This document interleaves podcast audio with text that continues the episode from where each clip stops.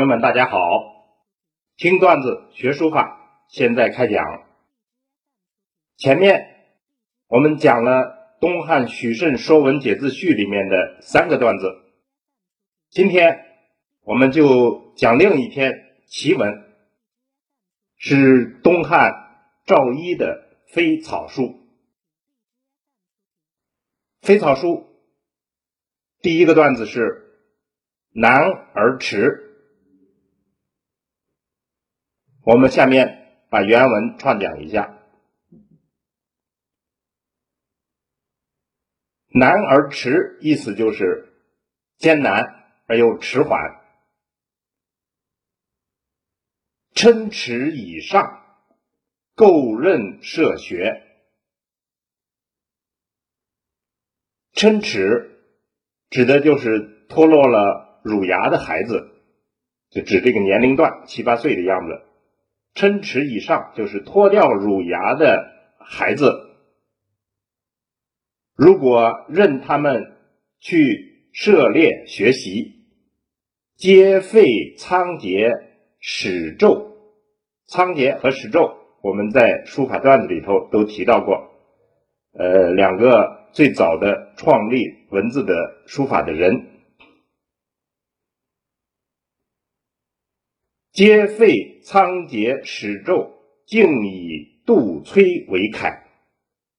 就是说，那些脱掉乳牙的孩子，如果去涉猎学习书法，都废掉了仓颉和始胄所立的证书，而竞相以杜杜、崔元是当时东汉时期流行的草书家，以他们为楷，就是为楷模，私书相兴。私书相兴，这里转了是另一个人，指的是张芝，当时的草圣。说张芝在私人书信往来中说，以下是张芝的话：书读旧书，云是破居，故不及草。意思是说，几乎。是一个人想到了就写，时间恰好比较仓促急迫，所以来不及用草书来书写。这是援引张芝当时书信中间的话。下面是赵一自己的牢骚，他说：“草本易而速。”今反难而迟，失之多矣。草书本来是又简单又快速，现在是又难又缓慢，失去了意义很多了，就是严重失去了它当初的意义。这一篇非草书主要是指责草草书的，我们。再把原文整体诵读一下。难而迟，这是我们加的标题。琛池以上，垢刃涉学，皆废仓颉始胄，竟以杜崔为楷。私书相兴，属读旧书。云势破居，故不及草。草本易而速，今反难而迟，失之多矣。这样一段文字，我们下面简单解读一下。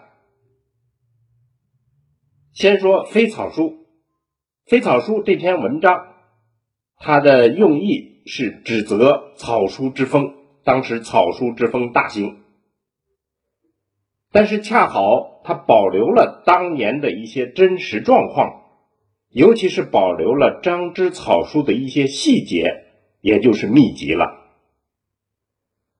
我们现在看来就很明白，草书和仓颉史胄所做的正体是并不矛盾的，只是他创立了一种新体而已。而本文的指责中间最有价值的就是最后那一句：“草本易而速，今反难而迟。”草本来是又快又简单，如今你们把它搞得又难又慢。为什么易而速？因为当初写草书就是急迫匆匆而为，这是最初的状况。为什么难而迟？因为草书已经成熟，有了法度的追求。这就是这一段段子的核心价值之处。今天我们的段子结论是：那种急迫而生的草书，在有了法度之后，就会自立成体。这就是草书的秘籍。好，我们今天就讲到这儿。听段子学书法，我们下次再见。